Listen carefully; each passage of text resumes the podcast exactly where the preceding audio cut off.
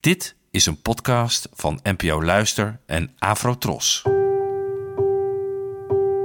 Poëzie vandaag. Met Ellen Dekwits.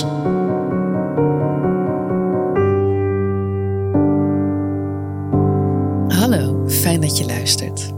Het gedicht van vandaag heet Geluid en Stilte en werd geschreven door de Ghanese dichter Kofi Anyedoho, geboren in 1947 en vertaald door mij.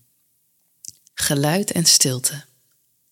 Omdat, omdat ik niet schreeuw, weet je niet hoeveel pijn ik heb. Omdat, omdat ik niet kus op het plein, weet je niet hoeveel ik lief heb. Omdat, omdat ik niet zweer, opnieuw en opnieuw en opnieuw, weet je niet hoeveel ik om iets geef.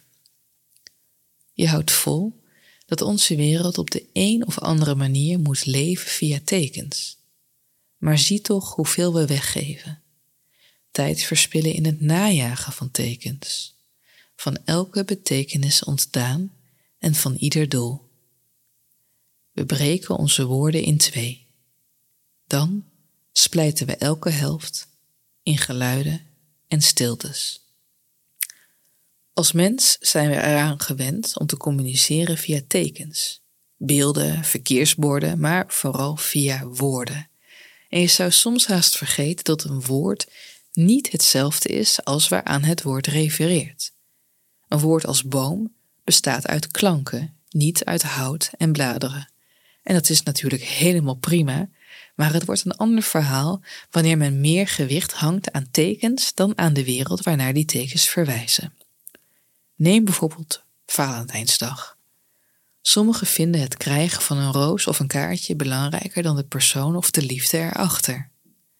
En sommigen vinden statussymbolen als grote huizen of auto's belangrijker dan de vraag of ze er eigenlijk wel gelukkig mee zijn. Soms ligt er meer nadruk op vorm dan op inhoud. In dit gedicht neemt de auteur het op tegen de tekens. Het najagen van symbolen vindt hij verspilde tijd, omdat je je niet altijd hoeft uit te drukken via de gebaande paden. Je hoeft niet te schreeuwen als je pijn hebt. Je hoeft iets niet te bezweren om te tonen dat je erom geeft. De stilte, de afwezigheid van een teken, zegt immers ook iets, communiceert ook. De stilte is zelfs soms duidelijker dan het geluid. Bedankt voor het luisteren en tot de volgende keer. Afro Tros, de omroep voor ons.